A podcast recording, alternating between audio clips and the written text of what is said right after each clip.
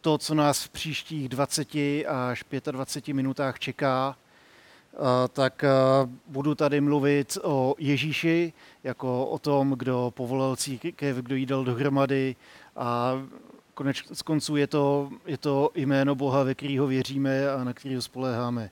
A vždycky na základě biblického textu se snažím, snažím říct, že to celé je o Ježíši. Takže pokud, pokud jste viděli tu legendární scénku divadla Sklep o tady té knize, tak, tak tam říkali, no tak ta první část je o tom, že přijde hrdina, ta druhá je celá jenom o něm, tak vlastně měli pravdu vlastně měli pravdu v tom, že říkali, je to, je to celé o Ježíši. Takže jako křesťané věříme, že celá Bible na něj ukazuje nějakým způsobem. Někdy přímo říká proroctví, ano, přijde Mesiáš, který, který zachrání životy božího lidu. A nějakým způsobem tam jsou nejrůznější velké postavy jako předobrazy toho, kdo má přijít. A proto se taky snažím, aby každé moje kázání bylo povzbuzením uh, víře k Ježíše nějakým biblickým textu se snažím eh, povzbudit víru. Nesnažím se vysvětlit evangelium, eh, to je až můj druhý cíl, ale ten hlavní je povzbudit víru. Takže eh, nejde o to, aby jsme rozuměli víc, ale abychom víc věřili. A tady ta myšlenka taky stála za tou naší současnou sérií Králů král, která nás motivovala k tomu přiložit tu první píseň, kterou jsme zpívali. A jeden z těch důvodů bylo totiž oslavit Ježíše, nějakým způsobem projít základy křesťanské víry, o kterých se tam zpívá a vlastně celá, celá ta píseň ukazuje na něj. Chvála totiž v první řadě znamená, že vyznáme Boží velikost, na kterou naše srdce reaguje tím, že rozpoznáváme to, kdo je Bůh a vlastně předáváme nebo dáváme mu zpět tu hodnotu, kterou si zaslouží, která mu náleží. Chválíme ho za to, že nás zachránil z temnoty hříchu a smrti a sklání se k nám jako ke svýmu lidu. A to boží sklánění se, to boží zachraňování vrcholí právě v osobě, životě, díle, smrti a vzkříšení Ježíše Krista. A doufám, že i právě proto bude příznačné, že ten text, který jsem vybral tady k tomu kázání, tak je velkolepá báseň na oslavu Ježíše z Pavlova dopisu Koloským ta ho oslavuje jako zachránce, jako toho jediného, koho bychom oslavovat měli. Eh, David Powell k tomu napsal takové stručné shrnutí, že Ježíš Kristus je činitel a cíl božího stvořitelského činu. Je tím, skrz něhož Bůh svou smrtí na kříži všechno usmiřuje. A skrze tady to smíření Bůh představuje věřící jako sobě milé, pokud se budou držet Ježíše a budou nadále v jeho šlépějích. A než začnu číst eh, ten biblický text, který máte na těch papírech, a já, já ho budu číst z Bible, tak eh, ještě připomenu pár souvislostí. Ten dopis koloským pochází od apoštola Pavla. Napsal ho ve vězení v Efezu někdy v polovině 50. let. A ten dopis píše církvi, kterou nezaložil, se kterou se ani osobně nikdy nesetkal. Tu komunitu křesťanů založil jeho spolupracovník Epafras, který z Kolos pocházel. Ten Pavla ve vězení navštívil a vyprávil mu o tom, eh, jak se té církvi daří a že se jim daří docela dobře. Ta církev roste, ale zároveň začíná čelit velikému tlaku okolí, aby se od Ježíše odvrátila. A tady ta eh, situace vedla Pavla k tomu, že jim chtěl napsat dopis, který povzbudí jejich víru. Takže pokud chcete povzbudit svoji víru, tak doporučuji Pavlův dopis Koloským, protože tady to byla myšlenka, která stála za jeho sepsáním. Takže já teď přečtu z první kapitoly ty verše, co máte vytištěné, to 13. až 23. On nás vysvobodil z moci tmy a přenesl do království svého milovaného syna. V něm máme vykoupení a odpuštění hříchů. On je obraz Boha neviditelného, prvorozený všeho stvoření. Neboť v něm bylo stvořeno všechno na nebi i na zemi, svět viditelný i neviditelný. Jak nebeské trůny, tak i panstva, vlády a mocnosti. A všechno je stvořeno skrze něho a pro něho. On předchází všechno, všechno v něm spočívá, on je hlavou těla, totiž církve. On je počátek, prvorozený z mrtvých, takže je to on, jenž má prvenství ve všem. Plnost sama se rozhodla v něm přebývat, aby skrze něho a v něm bylo smířeno všechno, co je, jak na nebi, tak v nebesích, protože smíření přinesla jeho oběť na kříži. I vás, kteří jste dříve byli odcizeni a nepřátelští Bohu svým smýšlením i zlými skutky, nyní s ním smířil, když ve svém pozemském těle podstoupil smrt, aby vás před boží tvář přivedl svaté, neposkvrněné a bez úhony. Pokud ovšem pevně zakotveni se trváte ve víře a nedáte se odtrhnout od naděje Evangelia, jež jste slyšeli, jež bylo kázáno všemu stvoření pod nebem, a jež jsem se já, Pavel, stal služebníkem. A možná bychom mohli dodat, že pokud se Ježíše držíme a jdeme v jeho šlépějích, tak taky sdílíme evangelium a můžeme zakončit tady ten text, jehož jsem se já David, já Tomáš, já Květa, já Martin stal služebníkem. Ten dopis do Koloským má natolik univerzální charakter, že eh, můžeme vztáhnout eh, ten jeho obsah prakticky do jakékoliv doby a situace. Ty jeho napomínání a výzvy jsou platné v každé době a bez ohledu na to, jaké konkrétní problémy a obavy Pavla vedly k jeho napsání.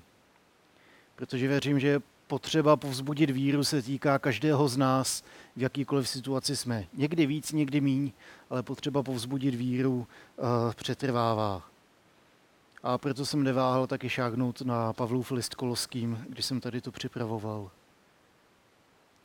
Já si dovolím začít takovým malým pokusem na vás. V lidském životě jsou situace, které jsou natolik určující, že o svém životě potom mluvíme v intencích, to bylo předtím, než se to stalo, a tohle bylo potom, co se to stalo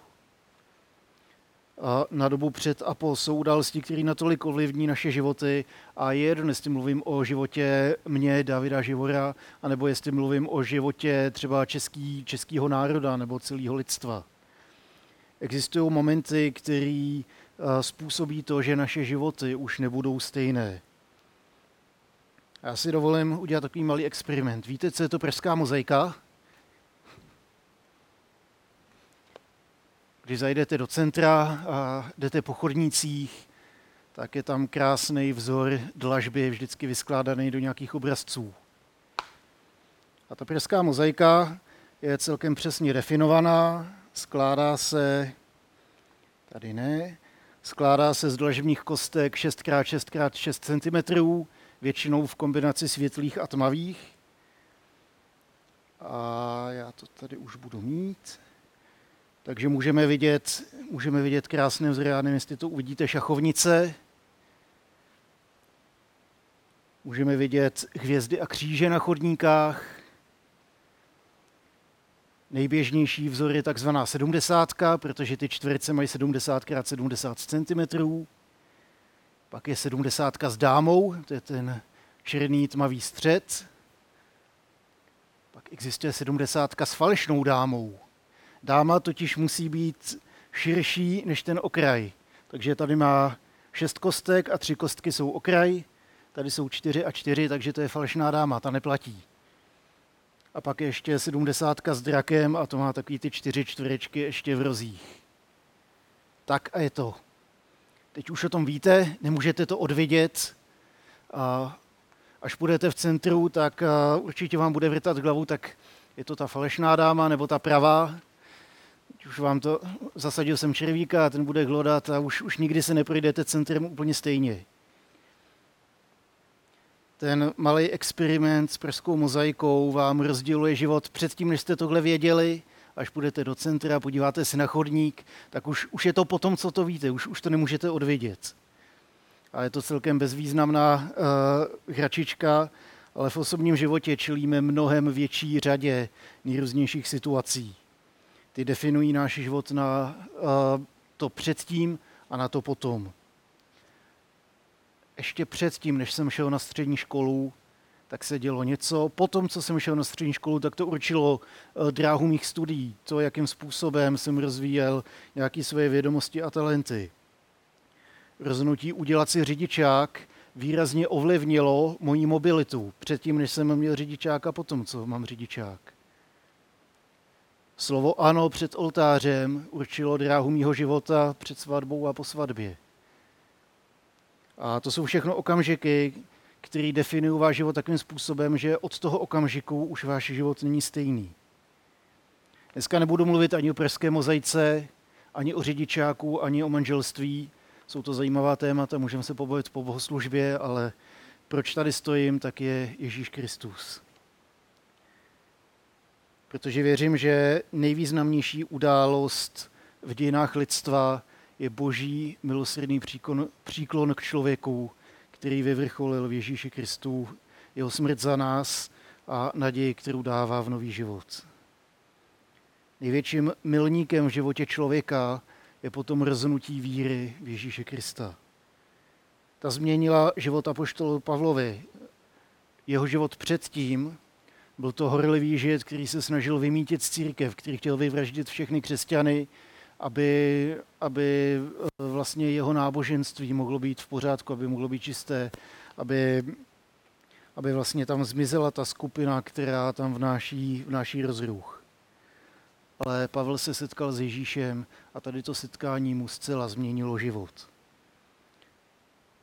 Tohle setkání eh, vedlo k tomu, že Pavel nakonec začal církve zakládat po celém tehdy známém světě. Tady to setkání s Ježíšem mu natolik ovlivnilo život, že se stal hlasatelem Evangelia a že eh, to, že kázal o Ježíši Kristu, tak, eh, tak vedlo k tomu, že Pavla zavřeli do vězení, ze kterého potom píše dopisy, kterýma povzbuzuje další církve. Ať už ty, které založil, anebo ty, o kterých slyšel. A ten jeho dopis koloským jsme dneska četli a ten povzbuzuje eh, životy křesťanů po celém světě dodnes. To boží záchranné sklonění se k člověku v Ježíši Kristu, jeho život, dílo, smrt a vzkříšení jsou největší událostí, která naprosto změnila naší kulturu, to, jakým způsobem lidstvo vnímá vztah k Bohu a ovlivnilo to životy miliard lidí. Ježíš přišel na svět, aby zachránil hříšníky. Od Ježíšova příchodu odvíjíme náš letopočet. Dělíme, dělíme čas na dobu před Kristovým příchodem a po jeho příchodu. A v literatuře můžeme číst v české literatuře PŘKR před Kristem, anebo AD, ano domíny, léta páně.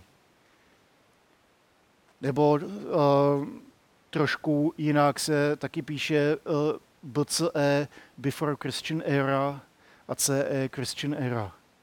Před křesťanstvím, po, po křesťanství, křesťanství přišlo s Kristem. Natolik definující událost, že od toho počítáme letopočet.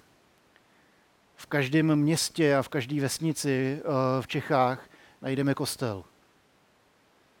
Svátky jako Vánoce a Velikonoce jsou pevnými body našich kalendářů a jsou natolik významné, že i náš eh, sekulárně se tvářící stát to má jako státní svátky, během kterých se nepracuje, během kterých se odpočívá a můžeme slavit. A spousta lidí instinktivně zamíří do kostela, i když se považují za nevěřící v momentě, kdy přijde nějaká tragédie. A poštol Pavel píše, že Bůh je ten, kdo vysvobozuje a je to ten, kdo vysvobozuje z moci temnoty. Moc temnoty je v protikladu se světlem, které je údělem svatých. Moc temnoty znamená odloučení od Boha a ten, kdo nepři, nepřijímá boží záchranný čin v synu, tak zůstává v moci temnoty, v moci hříchu a zla. Temnota je popisovaná jako osobní síla, která má destruktivní vliv na naše životy, která má schopnost vládnout těm, které má ve své moci. Pavel nespecifikuje přesně, co to může znamenat, ale myslím, že nedá moc práce přemýšlet o tom, aby jsme přišli na to, že když mluví o temnotě, tak mluví o něčem uh, těžkém, negativním, uh, zlém, uh, mluví o nějaké svázanosti, závislosti a spoustě dalších věcí, co z člověka vysávají život. Když někdo řekne, že si prošel temným obdobím, tak nedá moc práce vymyslet, že tím míní, že to bylo opravdu těžký, negativní, že uh, tam bylo jeho duševní, duchovní zdraví v ohrožení. A v v kontrastu s tou temnotou složí, uh, stojí Ježíšova slova o tom, že on je světlem světa a ti, kdo ho následují, nebudou chodit ve tmě, ale budou mít světlo života. Světlo ční obrysy člověka zřetelné, individualizuje ho a oproti tomu temnota zahaluje, zmocňuje se, takže člověk v ní pozbývá svého jasného tvaru a jedinečnosti. Tváří v tvář Ježíši, tváří v tvář světlů, nabýváme pravého lidství, protože Ježíš je obrazem Boha. Kdo ho vidí, vidí Boha, kdo se dívá na něj, dívá se na Boha, kdo jde za ním, jde za Bohem. A Ježíš nás volá k tomu, abychom šli za ním. Když se mu vzdalujeme, tak naopak zjišťujeme, že nás začíná obklopovat temnota, která se snaží lidi odosobnit, zaškatulkovat, rozdělit, aby jsme měli předem jasně daný názory. Jo, to je tady ten, to je ten vzdělaný nebo nevzdělaný, rychlej nebo pomalý, tlustý nebo hubený, uh, volič toho nebo onoho. Najednou máme škatulku a už, už nás nezajímá člověk, už se s ním nemusíme bavit, už tušíme, co je zač, s kým máme tu čest.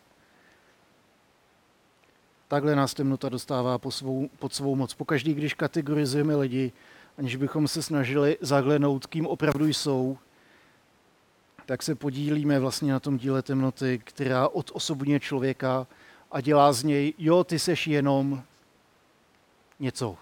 Jo, ty seš jenom ten eh, běžec, ty seš jenom ten volič téhle strany, ty seš jenom ten uh, chytrej, nebo ty seš, uh, ty seš jenom ten zedník. A nebo potom ten hlas toho zlýho, který slyšíme po každý, když si nabijeme nos. Jo, ty seš jenom ten, co to nikdy nezvládne. Jo, ty seš jenom ten, co to vždycky spacká. Ty seš jenom ten, kdo vždycky se začne točit v kruzích. Tady to ale nemusí být úděl člověka. Pokaždý, když se nás snaží ta temnota obklopit a zaškatulkovat, tak si můžeme vzpomenout na tady ten Pavlův text, protože on tam píše o Ježíši jako zachránci, o tom, kdo zachránil lidi z moci temnoty. Bůh nás ze své lásky přenesl z nadvlády temnoty do království svého milovaného syna. Vírou v Ježíše jsme byli přeneseni z nadvlády temnoty do božího království. Přenesení, to znamená přemístění, to znamená uvedení mimo dosah toho, co z nás vysává život. Toho, od čeho nás Ježíš zachraňuje. Víra je to, co tady to způsobuje. Je to Bůh, kdo to dělá, ale vírou se toho stáváme součástí. Veřejným projevem vírem, víry je křest. Tam víru nejenom vyznáváme, ale v duchovním světě se také prohlašujeme, že jsme součástí tady té víry. Pavel píše, že uh, vírou Ježíše a křtem na vyznání víry se stávám doslova srostlý, prorostlý s Ježíšem.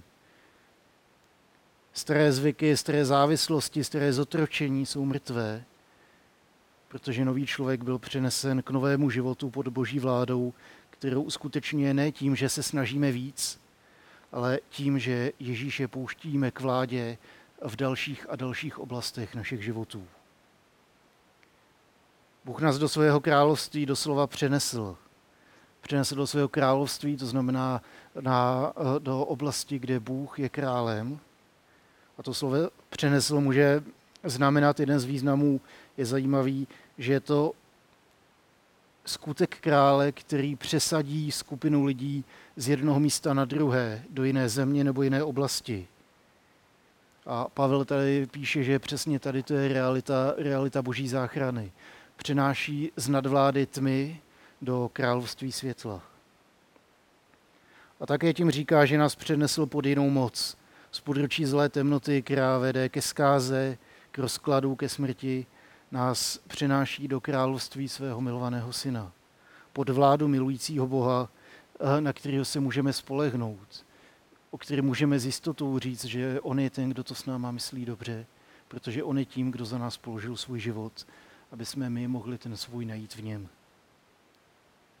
Když si přečtete celou tu oslavnou básení na Ježíše, tak uvidíte, že Ježíš je středobodem celého toho hymnusu, který Pavel psal. Že on je stělesněním milujícího, přijímajícího a zachraňujícího božího charakteru. Říká, že pokud ho vírou přijímáme a jdeme v jeho šlepějích, tak se Ježíš pro nás stává dokonalým božím obrazem, že je naším zachráncem, že je ten, kdo zachraňuje z moci temnoty, že je vykupitel, který vykupuje z moci hříchů a odpouští dluhy a je také tím, kdo přináší smíření do vztahu člověka s Bohem. On je tím, kdo způsobuje životodárnou proměnu. Ježíš nás totiž nezaškatulkoval jako ty, kdo žijí v temnotě a tak, tak se jima už nemusí. Jo, to jsou, ti, co, to jsou jenom ti, co žijou v temnotě. S těma nebudu ztrácet čas. Namísto toho se Ježíš střemhlav vrhl do temnoty, aby nás mohl vyrvat z jejich spárů. Ježíš nás neodmítl, když jsme ještě byli boží nepřátelé. Jo, to jsou jenom ti nepřátelé boží. Jsou ti, co se žijou podle sebe a ne podle toho, jak to Bůh zamýšlí. A místo toho se stává smírnou obětí mezi Bohem a člověkem, aby nás mohl představit Bohu jako uh, živé, jako čisté, jako dokonalé. Ne pro naše skutky, ale pro jeho skutky. Ne pro naše zásluhy, ale pro svou milost. A Ježíš nás nezaškatulkoval jako hříšníky, co si zasluhují smrt, ale raději za nás sám zemřel, abychom mohli přijmout nový život, který přichází z jeho ruky. Abychom se vírou mohli stát součástí jeho lidu, jeho těla, jeho církve. V Janově evangeliu Ježíš říká, já jsem ta cesta, pravda i život. Nikdo nepřichází k otci než skrze mě. To je silně exkluzivní prohlášení. Není jiná cesta než Ježíš. Ježíš není jenom jednou z mnoha cest, která vede k Bohu. Ježíš není jenom jednou z možných odpovědí. Je tou jedinou cestou, je tím jediným, kdo může změnit a zachránit život člověka. Je spasitelem, na který se můžeme spolehnout. Na kříži totiž zemřeli tisíce lidí, možná desetitisíce, možná sta tisíce. Říká se, že po Spartakově povstání bylo 2000 křížů na cestě mezi, mezi s tou vesnicí a Římem. Na, myslím, že Via Appia se jmenovala ta cesta, tak tam bylo 2000 ukřižovaných otroků. Ani jeden z nich není zachráncem člověka. Tady tu moc má jenom jeden jediný kříž a to ten, na kterým zemřel Ježíš. A k tomu a, směřuje i vlastně tady ten hymnus, který říká, Ježíš je ten, kdo nás svou smrtí zachránil, kdo nás svou smrtí smířil s Bohem, kdo nás vykoupil z moci temnoty. Jedno z nejstarších křesťanských vyznání víry uh, Ježíš je Kristus, syn Boží a zachránce, tak bývá znázorňováno obrázkem rybičky.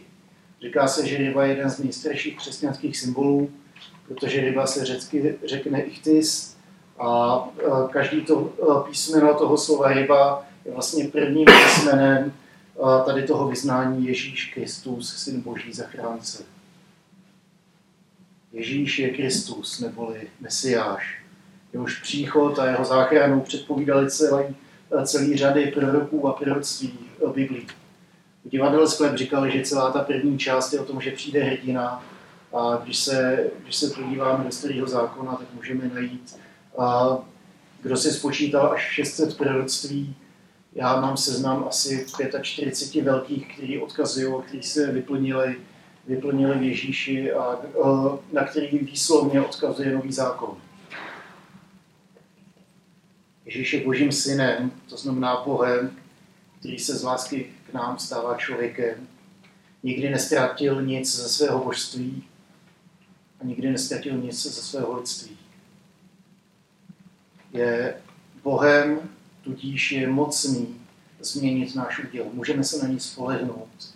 A zároveň je člověkem, který si prošel všema těžkostma, radostma a stresstma lidského života, takže nám může rozumět v jakýkoliv situaci a také zachránce, který má tu moc přestěhovat, přesunout, přemístit, postavit nás na jiné místo.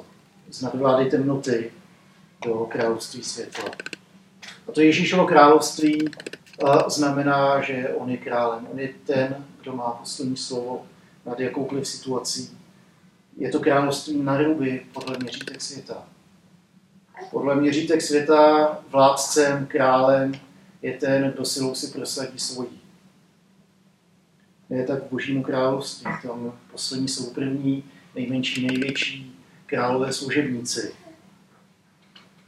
Mimochodem velký předobrazy celého židovského náboženství, který odkazovali na to, že přijde Mesiáš, tak byla postava krále, kněze a proroka. Velké předobrazy králů, ať už těch dobrých nebo špatných, tak vždycky tam bylo něco, co odkazovalo na to, že pod, pod vládou krále, který, který patří Bohu, se žije dobře. Že kněz je ten, kdo usměřuje vztah člověka s Bohem a že prorok je ten, kdo napravuje cestu člověka tím, že ukazuje na hřích. Zároveň tady ty obrazy jsou v něčem nedokonalé, protože žádný člověk nebyl ani dobrým králem, stoprocentně dokonalým, žádný kněz nebyl stoprocentně čistý a žádný prorok nebyl stoprocentně bez vady. Ježíš tady ty předobrazy naplnil na sebe, tím, že na místo krále se stal služebníkem, který umýval nohy svým učetníkům. Tím, že na místo kněze se zároveň stal obětí, kterou, kterou přinesl Bohu za náš hřích. A na místo proroka, který odsuzuje hřích, se sám z lásky k nám stal odsouzeným a zavrženým, který na sobě zapustil tady to zavržení za hřích, který nesl a připravil na kříž za nás. Jako mesiáš má moc nás pozvat do vztahu s Bohem. A vírou si můžeme stát součástí tady toho vztahu. Povzbuzení k víře je to, co jsem si dal za úkol, když jsem tady to sepisoval. Doufám, že se mi to aspoň trošku povedlo. Doufám, že jsem vás aspoň trošku povzbudil. Ještě jednou se třeba potom někdy později podívat toho Pavlova dopisu Kolský. Jsou to velice povzbudivé slova. Když to budeme číst sami za sebe, tak uh, fajn, je to, je to zajímavý antický text, plný spousty metafor, které možná nejsou srozumitelné. Ale zároveň taky věříme, že tady ta kniha obsahuje boží slova, že Bůh je ten, kdo ty její slova obživuje a když, když tuhle knihu čteme s Bohem, tak, uh, tak k nám promlouvá on sám. Ale to není tak, že já řeknu, tak fajn, tak teď vím, o čem to je, tak si to tam jenom podstřihám. Takhle tam toho moc nenajdu, tam najdu jenom něco, co je zajímavé pro mě. Ale když začnu tím, že řeknu, bože, co mi chceš ukázat, jak mě chceš promluvit a očekávám, že ty budeš mluvit, protože boží příběh neskončil na tom kříži. Ale to už bude na příště.